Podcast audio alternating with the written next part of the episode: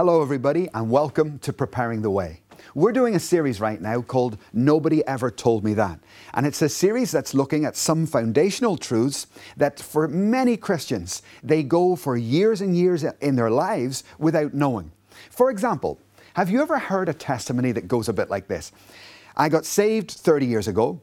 I got baptized in water 15 years ago. I got filled with the Holy Spirit just last year. And you say to someone who, with a testimony like that, why did it take 30 years for you to be filled with the Holy Ghost? And invariably the reply will be, because nobody ever told me. I have found that there are some basic scriptural truths that I think the devil wants to hide from God's people. And that's what this series is about. Scripture says this For lack of knowledge, God's people perish. Knowledge. And I wouldn't have thought that. It means that there are key pieces of knowledge in the Bible that if I don't have them, my life can perish. That means to wither away. Welcome once again to Preparing the Way. Through this series, nobody ever told me that, we're going to look at healing, prosperity, deliverance, salvation, and keys for your life. So please stay with us. You can go to our website, the address is on the screen there. You can find many other teaching series there also. So sit back, relax, and enjoy today's program. God bless you. Things in life, many things in our relationship with God that are dependent upon your behavior, okay? There's enjoying your relationship with God. There's the great blessings of God, etc., etc., etc. And everything in your life will go wrong. Seriously wrong if your behavior is wrong. However, the statement still stands your behavior doesn't actually affect the love of God towards you. For God so loved the world that he gave the life of his only begotten Son. Paul puts it like this He says, Nothing will separate you from the love of God. Nothing. Nothing. Nothing can separate us from the love of God. In another place, he says, Remember, it was whilst you were a sinner that Christ died for you. Remember that? And when I was looking around the church yesterday at everybody being so good, so busy, working so hard, you know, it was such a joy to see. It really was. And it must have brought delight to God's heart. But you know what? You guys are fantastic. The work in, in this church is just excellent. But you know what? Before you did anything, God loved you before you had ever done a thing in your whole life. God loved you. You see, God's love for you, God's love for me, is not dependent upon my good deeds. It's not dependent upon my good behavior. It's not even dependent upon my good looks. Oh, no, sorry. it is not dependent on anything. Praise God. And I tell you what, you know, this point is the source of pain to far too many believers. God's love for them. It's, it must be a, a source of pain to God's heart because I deal with people, I deal with Christians all day, every day. Okay? And I can tell you, friends, you know, believe me, it is an enormous source of pain to Christians, especially when they sin. When Christians sin and they fall, right? They so often believe that the love of God for them has somehow diminished. And that's not true. But of course it has. Look what I just did. Look what I just said. God can't love me like He did. Nothing shall separate us from the love of God. Far too many believers, far too many they slip, they fall, they sin, and all of a sudden they think that's it. Well, how fickle is your God then? Huh? How strong is the love that you believe in? Is it that weak? And then, of course, what Christians do is they turn to good deeds to try and build some sort of a pathway back to God. They turn to good behavior to try and build a pathway back to God, and you cannot do that. Remember, the Bible has a lot to say about that point. Maybe nobody ever told you that. Maybe nobody ever told you that if you get it wrong and you sin and you try to get your relationship right again through good works, you're on a dodgy road. It's not the road of faith. It becomes very quickly a religious road. And it's a dangerous road, a deceptive road. God's love for you is not dependent upon your good behavior. Let me ask the parents here, the mums and the dads, do you love your children? But you only love them when they're good, right? You love your child whether your child is good or bad. Now, when your child is bad, you might withhold privileges. You might discipline them. You might do this, that, and the other. When your child is bad, often they're not happy. You're not happy. But does it affect your love for them? No, that's a completely different thing. We buried a friend of ours. He was a heroin addict, and we had gone through cold turkeys with him for seven days and nights, you know, three times to try and get him off heroin in our church in Dublin. His father was a very wealthy man. His father used to ring up and say, know, how's it going? And he hadn't spoken to his dad for ages.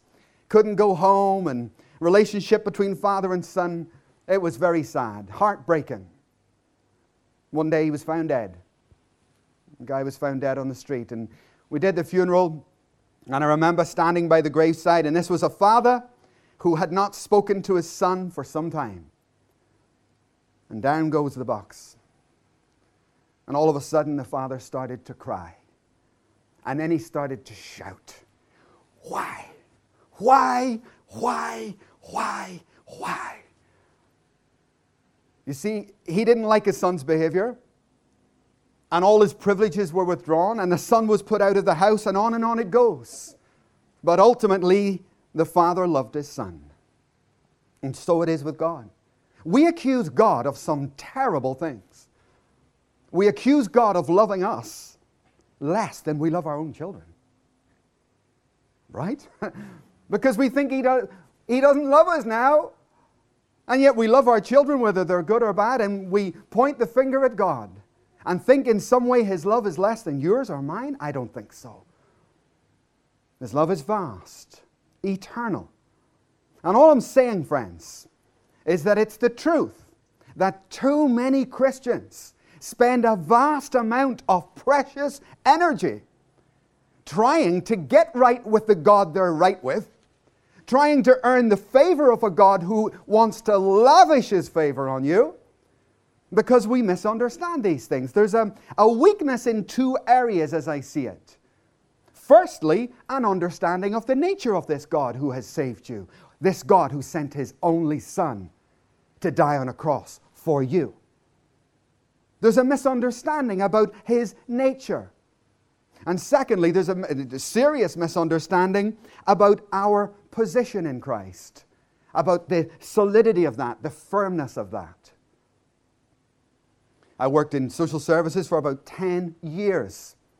And one day I did something bad. I was very wrong, and I was very sorry.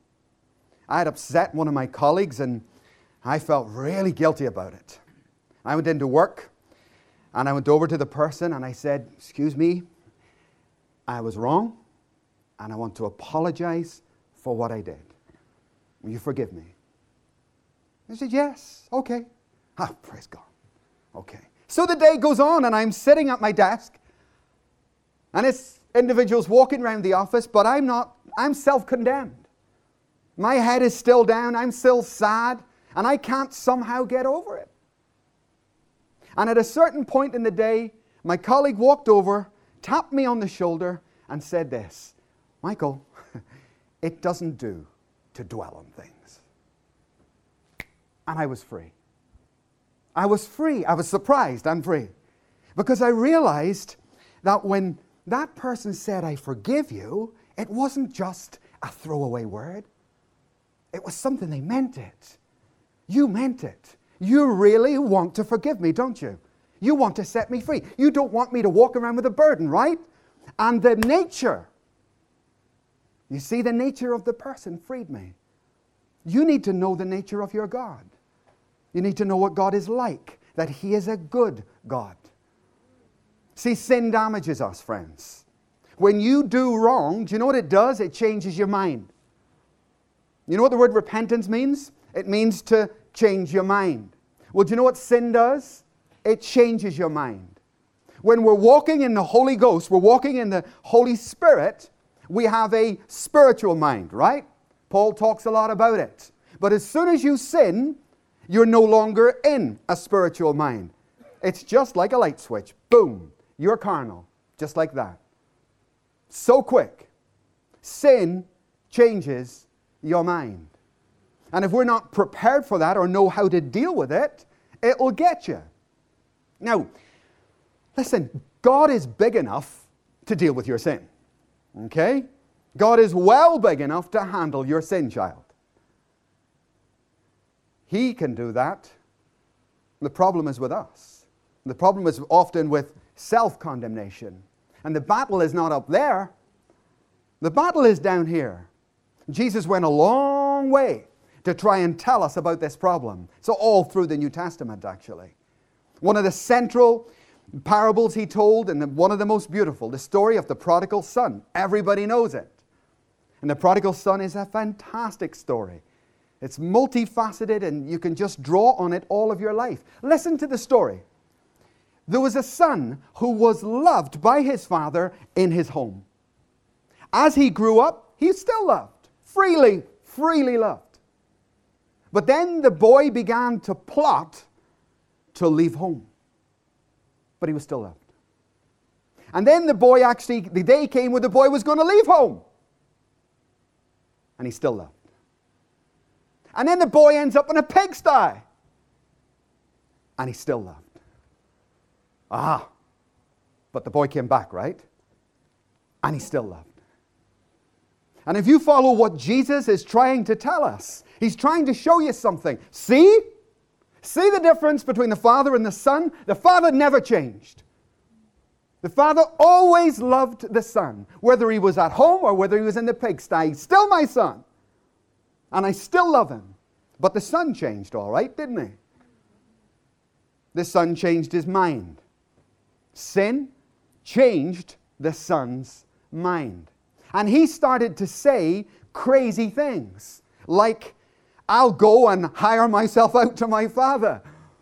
I'll go and become like one of the hired men.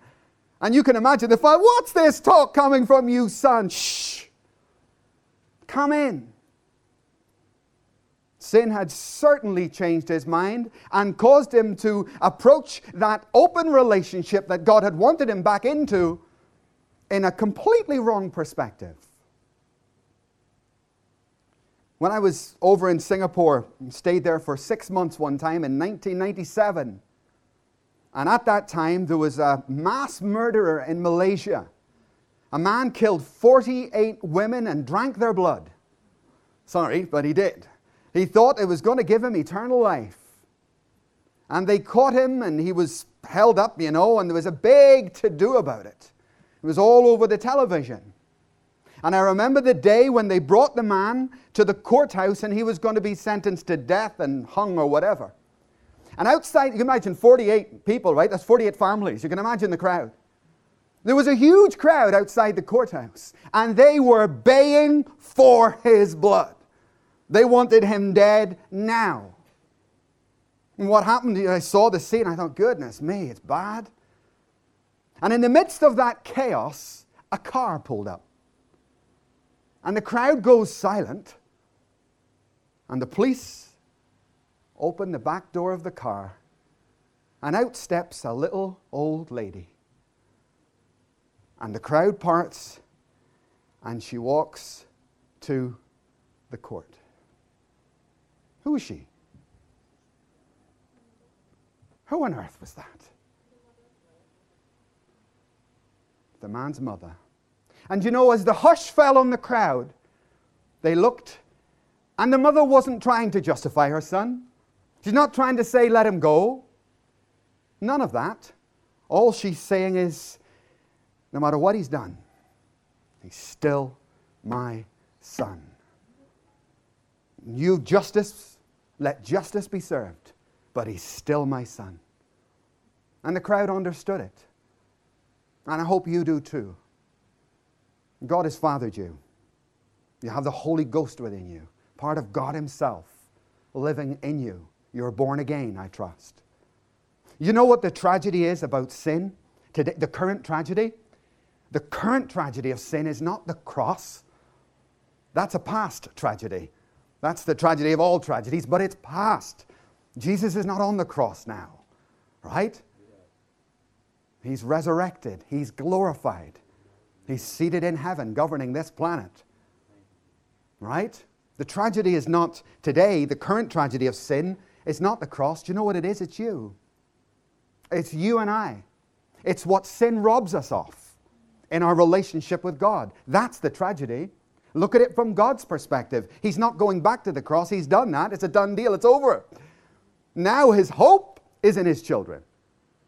Now is He's looking unto you to be all that you can be, all that He's made you to be, all that He's paid for and suffered for. And how frustrating it must be when you see your children so messed up in their minds and in their perspective of you. What do you think I'm like? What sort of father do you think I am? God is a good God. And I hope you take that and remember it. The first thing that we have is a problem with the very nature of this loving God we serve. Now, I don't know, what more do we want for Him to explain it? What more do we want? That's enough. He's given His Son, and therefore we know that He's utterly committed to us. The problem is not with God, the problem is with us. The second thing we need to know about is to understand the great security of your position as a believer. You know, salvation is described as a rock. And God speaks of the great plan He has for those He saved, those He called, He justified, those He justified, He sanctified, and on and on He goes. He talks about a plan that He has for your life and mine. And we need to get into that plan.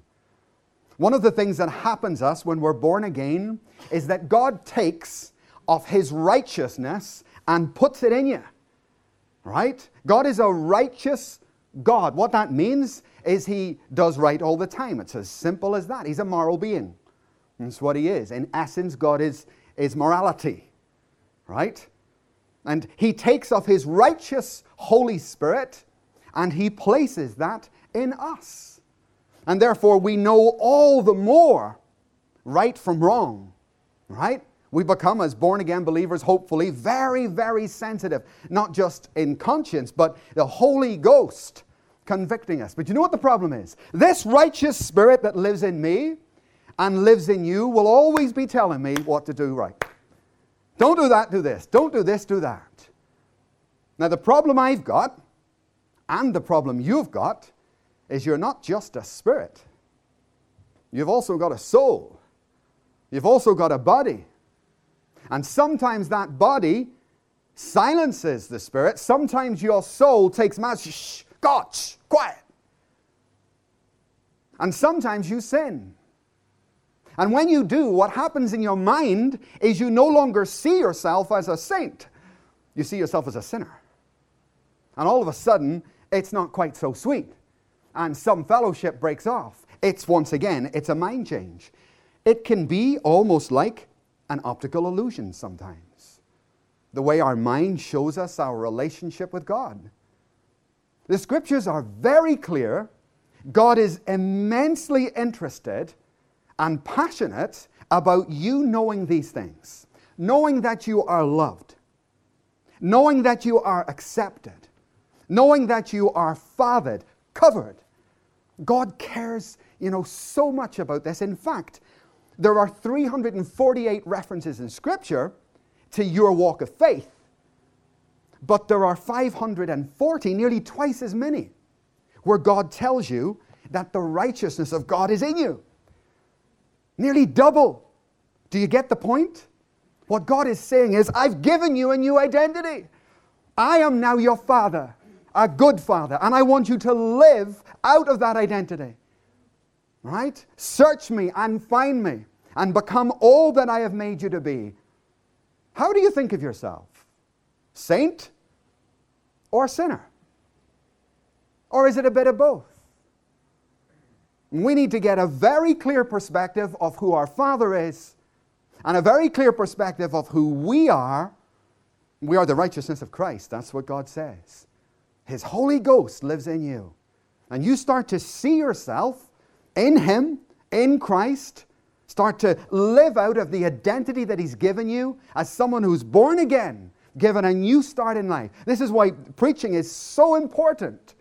This is why many traditional churches have gone to the dogs. Because you can't come to church every Sunday and be told that you're lower than a snake's belly. You know, you're a sinner. If you hear that every week, what are you going to be? Would we raise our children every day saying, You're stupid, you're stupid? What would they be? They would lose all confidence if that's all they ever hear. And so, 540 times, almost twice that of faith, God calls to you and says, You are the righteousness of Christ. I have put of my spirit in you. Live out of that. Don't live out of your old mindset. Now, of course, this gets so abused in the church, and churches always go to extremes.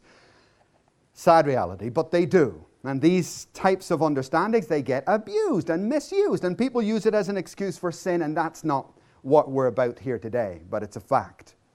The, there, there is a balance in this, and please hear me out. The balance is this I see Paul, I think, hit it right perfectly.